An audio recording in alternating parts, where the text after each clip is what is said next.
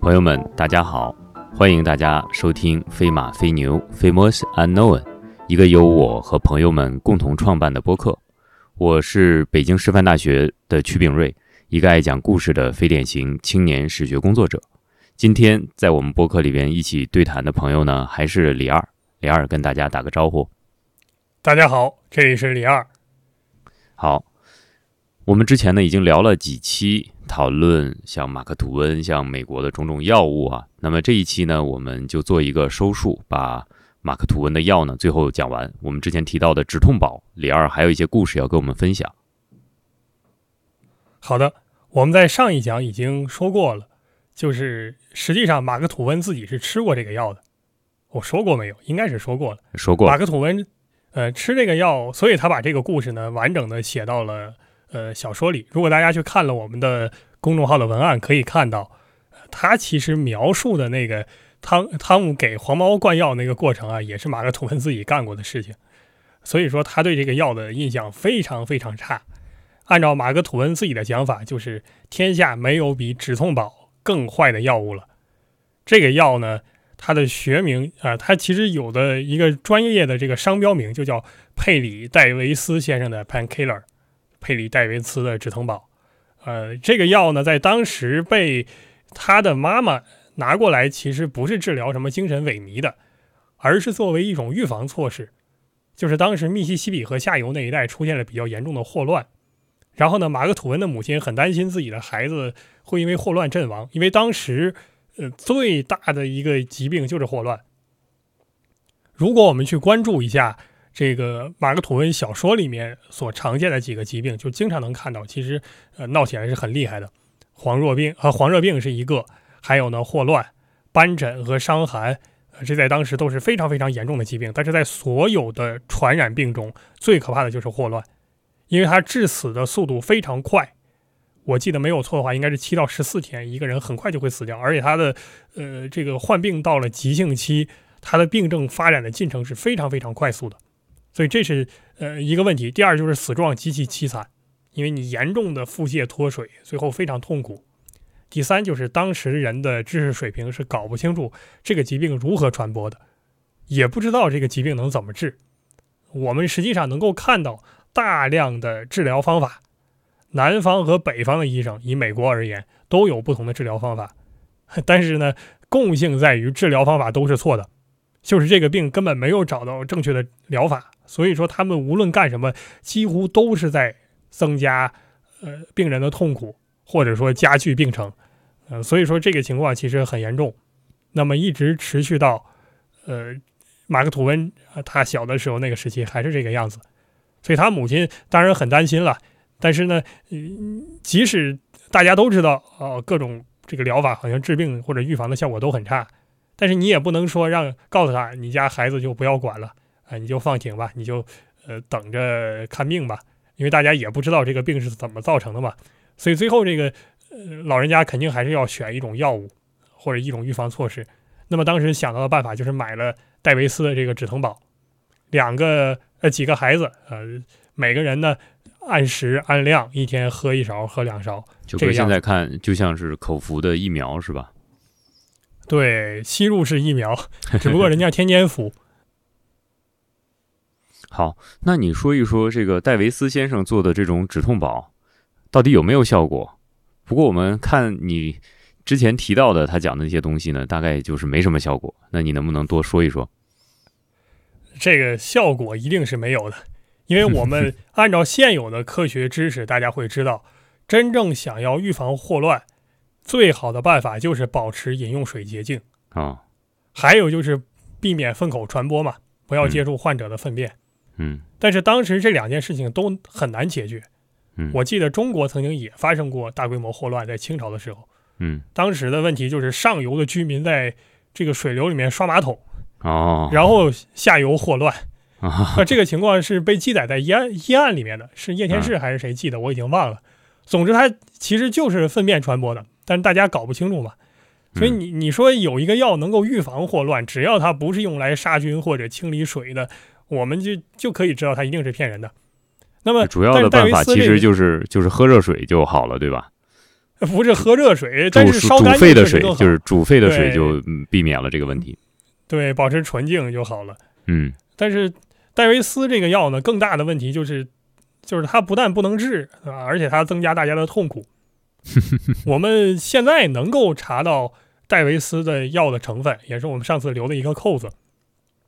首先，这个药就是一个批次生产的时候呢，呃，是首先加五加仑的酒精，然后呢放没药 啊，五加仑的酒精，还有十盎司的辣椒。辣椒萃取物，哎，然后还有八盎司的鸦片，啊，剩下还有一些乱七八糟的所谓的草本植物，因为这个药是父子两代传嘛，啊，到后来他们特别打的一个旗号就是草本提取，人家真是这个写在标签上的，就是就是来自于天然植物，所以这是当时的一个重要的标签嗯，那您想象一下，首先酒精我们上次已经说过了，是一个非常常用的基底，啊，虽然说这个东西没用吧，那是没啥可说的。然后呢，你放这个八盎司的鸦片，那我们可以理解它为什么可能会有止痛效果了。对，呃，这个就不用多说，大家都懂。但是还有十盎司的这个辣椒，这个就很可怕了，因为你萃取出来之后，跟这个五加仑的酒放在一块儿，你别说后面加鸦片，加什么，大家也也不会有任何那种柔和的感觉 啊。放的也不算多，才放了这个八盎司、十盎司是吧？也不算多，跟五加仑比起来，这还算少。但是您说这个萃取好了，对吧？您顺着一块儿喝下去，它还有烈酒呢。尤其一小孩儿十来岁啊，对对，让他这么喝，那窜起来是很正常的。对 啊，所以说这个可以理解，它是无效的。当然了，你这个戴维斯先生自己对这个药是有起源神话的，那他讲出来就就完全不一样了。那什么是他的起源神话？那你说一下吗？戴维斯他首先肯定没有受过正常的医科教育嘛。我们在上一集里面已经说过了，当时呢，这个大夫的疗法多大程度上基本上都是很野蛮的，或者说违背正常逻辑的。但是我们可以看到，就是你一个大夫有没有受过正常的科学教育，受没有受过正常的医科教育，这个还是有非常明显的差异的。那比如说，你作为一个大夫，你要理解啊人的血液是怎么运行的，身体有几个基本器官。啊，起码的解剖学常识、解剖学的常识，你应该是理解的。嗯，但是你要是一个半路出家的，可能这些你完全都不懂。但是你就说我能治病，戴维斯就是这样一个人。嗯，呃，他就是完全没有受过医学教育。关于他的早年经历，我们已经一丁点儿都搞不清楚了。唯一能够依据的就是他自己的叙述。但是要按照他自己的这个叙述呢，他啥时候出生，他应该也搞不太清楚了。哦。他自己的说法就是是个鞋匠出身，嗯，然后生活特别痛苦，小的时候反正哪年生的也不知道，呃，然后呢做这个鞋匠做的也不成功，反正混的都很差。后来到了一八九三一八三九年的十二月，这个时间是清晰的啊，因为他后来申请商标什么的都把这个都都写在一始于一八三九，大概是这个样子。继继大概这种讲法就是说明到这一天他成年了，就他应该有足够的准确的记忆和理智了。嗯，反正他讲是这个时候他生病了，嗯，是他一个人生的转折点，呃，就是祸兮福之所以，福兮祸之所伏的一个时间。戴维斯说是呼吸道感染，就是严重感冒呗，也不知道具体是什么毛病。然后有几个症状，就是咳嗽，然后呢剧咳啊，然后胃部不舒服，嗯，啊吃不进去饭，嗯，晚上盗汗。然后他还特别提说有严重的痔疮，啊，我也不知道痔疮跟前面这些有啥关系。还有就是什么口腔溃疡，嗯，总之就是一大堆的。其实按照上一讲的说法，这算虚症了吧？就是就严重的虚症啊，是吧？十几种的病轮流的伺候他一个人，啊，这种福分他就受不了了。所以按照他自己的讲法呢，那个时候自己离死就剩半口气儿，啊，然后戴维斯先生就久病成医了。这点我是承认的，就是你老有病的话，呃，你老看书，你对这个人体的情况会把握的更清楚一些。但是呢，他的这个更进一步，他不光说是对身体更了解，而且呢，他还决定自己亲自做一个药，因为他认为现代医学已经救不了他了，我自己想办法解决我的病痛。啊，所以说他开发了一种新的药物，因为这个药物把刚才所有的痛，是那个吗？对对嗯因为这种药物把他所有的痛苦都给解决了，嗯所以起名就叫止痛宝，就是止痛药，painkiller 是吧？哎，painkiller。嗯哼，然后呢？他这个说法是真是假，我们肯定没法判断了。我自己是认为它是假的，但是嗯我又没有明确的证据。嗯他生没生病，这谁知道？嗯，那我我们能相信的是什么呢？就是根据其他史料可以印证的，就是他后来搬到罗德岛去了，嗯在罗德岛的这个普罗维登斯这个地方开始呢制造还有分销止疼宝嗯啊，这个药物后面就大获成功了。嗯哼某种程度上跟它的这个定名和定位有关系。嗯哼我这个药不单独治一种疾病，嗯，我这个药可以解决所有的痛苦。嗯这个痛苦的范畴是非常大的，既包括你外面窗面的这种痛苦，就物理上的损伤，啊、这个外科损伤，也包括我内脏啊或者身体啊，像各种问题，你像痔疮它都能治的，嗯这都非常惊人的事儿，对吧？里面还有八盎司的辣椒呢，你 痔疮吃完之后，不管是内用还是外服，都都让人觉得很可怕的。呃，我想一个一个很重要的原因啊，就是今天我们来体会类似这么种高级的万能的药呢，大概我们会觉得它是一种最核心的问题，其实不一定是在它有效，而在于它廉价。如果它的价格定位不是特别的贵，呃，另外呢，它把自己的广告讲的特别的好，说我有很普遍的价值的话，那么我想它的接受度就会很高。现在看应该是这样，您别说这一点，我还忽略了，我就没有查它的价格。但是呢，我们可以反推一下，就是当时卖的非常好，各大嗯药柜都有。这个药您看，它一八三九年发明的，卖到十九世纪，呃，卖卖到二十世纪，甚至卖到二十世纪中期，加拿大有些地方还在卖。嗯，而且马克吐温他家明显是比较穷的，嗯嗯马克吐温自己是描述过自己的那个家庭状况的。嗯，就是他爸爸是一个怎么说呢，是个小中产，大概这个样子，嗯嗯就是一个很喜欢折腾的人，一辈子到处都想赚钱，一度也取得过比较好的地位。他甚至说在美国西部买了非常大一块地，那块地后来让政府给收走了，然后价格非常高，卖的非常高。但是呢，他他这个地在他去世之前就给廉价出手掉了。总之就是，呃，最后他父亲死的时候，发现基本上是资不抵债的一个状态，所以家里头的情况其实一直不太好。马克吐温吃药那个时候，他父亲已经去世了，所以说这个药物但凡比较昂贵，嗯我想一定是买不起的。对那这种药的呃的销售到底达到一个什么程度？你刚才说到二十世纪还在卖是吗？在十九世纪，呃，是不是已经取得了那个轰动性的成功？呃，对的，因为您看他在罗德岛这个地方，然后嗯一直卖到密西西比，这还不算，他的药其实全世界都可以卖。哦，我甚至在那个呃 Juster 上看到一些论文，说什么这个药是早期的什么驰名商标，说什么卖的最好的药，这个恐怕有点过度啊。但是我嗯完全不懂嘛，所以我也不、嗯不讨论。但是卖的确实非常好。我说的，它这个卖的好的原因呢，有几点是有共性的。首先就是放这个酒嘛，哎 当时的这个药都是加入大量的酒精嘛。嗯一个现实的情况就是，美国政府甚至后来希望把此类药剂当做酒精饮料来监管，哦因为你搁那么多酒。嗯对，然后我们又知道，美国其实虽然酒文化非常繁盛啊，但是呢，它又是一个宗教国家，所以它天生就有那种禁欲主义的色彩。大家都觉得这个，呃，这个喝酒是不太好的。如果我们又回到那个汤姆索亚这个小说里面，就能看到，汤姆索亚一度啊，十几岁小孩就喝酒，但是呢，他一度还加入过所谓的少年禁酒会。嗯进了这个少年禁酒会之后，就能带一个蓝绶带。嗯加入这个会呢，不抽烟、不喝酒、不骂人啊，大体上就是李二同学现在这个状态嗯啊，不抽烟、不喝酒、不讲脏话。你骂不骂人这个事情我不做评价。而他确实嘛，一年能说一句不错了。人家说的是不讲脏话啊，不涉及到人家先祖。哎，这个我想刚才我们提到一个是它的价格，就是止痛宝呢价格不高，呃，好卖。那这个戴维斯啊，你刚才提到它的这个观念叫什么商标观念是吧？这个东西怎么样呈现出来的？有没有对它的大量的营销有帮助呢？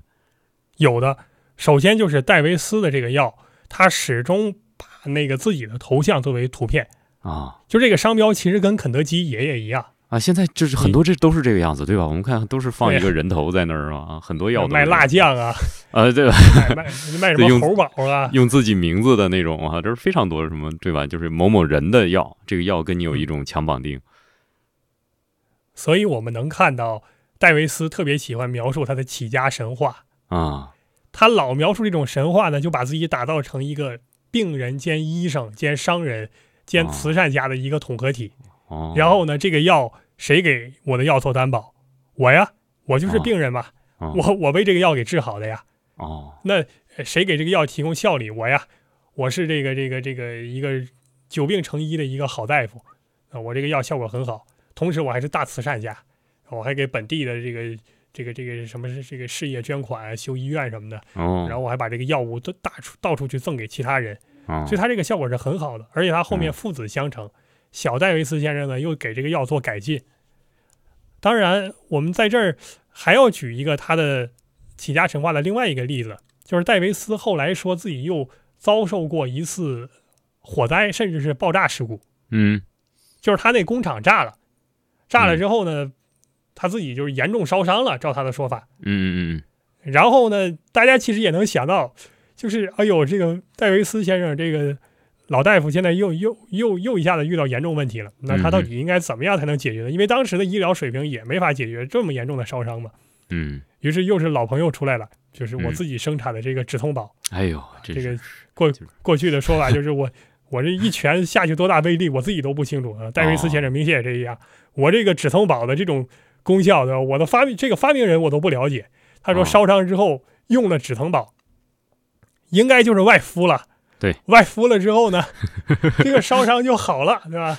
烧伤光洁他如新啊，那个外敷，对呀、嗯然后先一个严重烧伤的创面，对吧？先抹酒，抹完酒嗯之后又是一层辣椒，对吧？里面还掺点鸦片。这个戴维？斯嗯对他的这个描述，绝对不是说他他瞎扯啊，他只说过自己这个例子。这个人，我们可以说他他应该有正常知识，他知道自己放了什么东西，他应该是知道这玩意儿不能瞎抹的。但是他不但宣传自己这个故事，而且呢，我还看到一些当时的宣传画，嗯就是小孩子、小男孩、小女孩嗯啊、又是一对儿啊，little 嗯 couple，、嗯，小女孩的腿受受伤了。哎，呃，划伤了，然后小男孩拿一瓶止疼宝在那儿倒出来之后哦抹到他腿上、哦，啊，这都戴维斯先生做的宣传画啊，还有哦那个、这这这这，哎，这是真是误人子弟，所以你你你也不知道孩子会什么感觉。我想一定比口服更加痛苦吧，口服都把这马土文憋憋逼成那个样子了，你再抹在创面上，这这太可怕了。他是很敢干啊！就现在听你讲呢，其实不管他的真正的医疗水平是怎么样，但是他很懂得商业运营这套东西，他是很熟悉的。那你后来我说他因为嗯对，你说，因为他那个时候就是这么搞啊，不是很少见的现象。哦，就是当时美国人用药用的非常野，这个就属于在医学发展到一个比较高的水平之前，和这个就工业发展它其实不是对应的。你的很多技术已经发展起来了，你可以批量的生产一大堆东西，而且你还有非常成熟的广告和营销。对，但是呢，同时你的医疗水平又确实不行，像现在还有那么多假药啊、假的保健品，那个时候更多呀。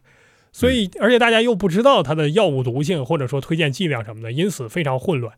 最典型的就是当时的大量药物，尤其是安定类的药物，嗯都愿意加非常多的吗啡，嗯就是阿片类的药物嘛。嗯嗯而且有些药明确的生产目的就是给婴儿用的，哦，对，就比如说小孩老哭闹怎么办？嗯大家会跟你讲说这是这孩子的身体有问题，嗯。他的精神比较躁动。那你怎么嗯解决这个问题呢？用我们这种药，比如说有种药，大概翻译过来叫宝宝之友，嗯。宝宝之友里面就大量的放吗啡，嗯嗯然后呢，而且他他的宣传语跟戴维斯先生那宣传语有异曲同工之妙，就是说这个药物能够让换牙期的小孩儿像死人一样熟睡到天明，一，宿不闹你了这个描述也很刺激啊！这个 啊！他也很真实啊。宝妈们就发现，你吃这药的小孩儿他就是不闹了呀。啊你别说这个动一下响一下，对吧？地震了着火了，他都不带起来的。哦，所以那个时代很生猛。其实也不能完全的相信啊，说外面的药就是好的，嗯我们也不了解它是不是把所有的成分都摆上去，或者即便是摆上去了，我们是不是了解这些成分究竟有什么后果？比如它可以起一个很高级的名字，那那你也不知道它这个效果怎么样。那这个药止痛宝是不是后来也卖到中国了？呃，应该是卖到中国了，但是哦我没有有看到嗯。实际的证据，就是哦他放一个标签在这儿，嗯但是它东南亚肯定是有的，嗯因为已经看到东南亚的一个标签，而且它好像向中国捐过这个东西，如果哦我没有记错的话，哦就是戴维斯是把这些东西呢，他跟教会之间合作很密切，哦。而且我们知道又回到那个老路上，就是大家不要觉得美国是一个呃一个什么理性立国的国家，这个事情事实完全相反，呃这个国家非常浓厚的宗教气息。嗯如果说现在你到欧洲去，嗯你跟他们说，哎呦，我们不相信基督教或者怎么样，欧洲人很可能完全给你一种思路。啊，欧洲大量的人会说我是无神论者、唯物主义者或者不可知论者，至少也是不可知论者嗯啊。但是呢，美国人不是这样，尤其南方人。嗯呃，戴维斯又在罗德岛那个地方，对吧？他他在嗯密西西比河这些地方卖这个东西，嗯那正是比较保守的信这个这个新教的一个大本营啊。嗯所以说，大量的传教士愿意往往外走。那么这个时候，戴维斯就跟他们紧密合作，他也不收钱，嗯你帮我到那些地方去卖，我这是一个这个这个慈善举措。嗯嗯那这样的好处就是帮他打开了产品的知名度，可以全世界到处销售。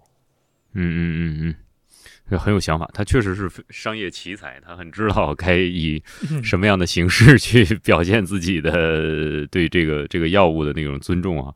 呃呃，现在我们现在讲像类似止痛宝这种药，其实我们已经明显的看到了没有什么疗效，而且特别是在人的整体的医学观念或者医学常识上升到一个程度以后呢，这种药自然就会消失了。可是其实我们现在偶尔也能看到，对吧？类似的这种这种东西是吧？只要你打开 电视看，你就能看到，每天你都能读到，呃，告诉你哪些病是怎么治的。这东西其实我我感觉也差不多了，是吧？差不多，嗯我这个正好借这个做这个节目的机会，是吧？我终于可以抒发一个多年来的一个呃一个怎么说呢遗憾。我们当年老家那个地方很多这种卖假药的或者卖野药的这种这种节目。然后呢，我有两件事情啊，是我印象非常深刻，因为我的呃这个长辈呢，就老太太们啊、大量的买或者信这个东西，因为他没事儿干嘛，天天就看这种电视节目，跟这个戴维斯先生这个药是一样的，就是打打做一个慈善的氛围，我给你讲解一下应该怎么治病，讲来讲去讲到最后呢，其实就是卖我这个药，嗯。然后也像戴维斯这个药是一样的，就是你拿这个药可以治疗一切你的痛苦。你说什么我更年期呀、心律不齐呀、精神涣散呀，或者说是手脚不灵啊，什么长鸡眼、长猴子呀，到最后这个药都行。你说我这是个外疮啊，我长鸡眼怎么治呢？嗯你不不用吃嘛，你可以抹在脚上嘛，也可以治。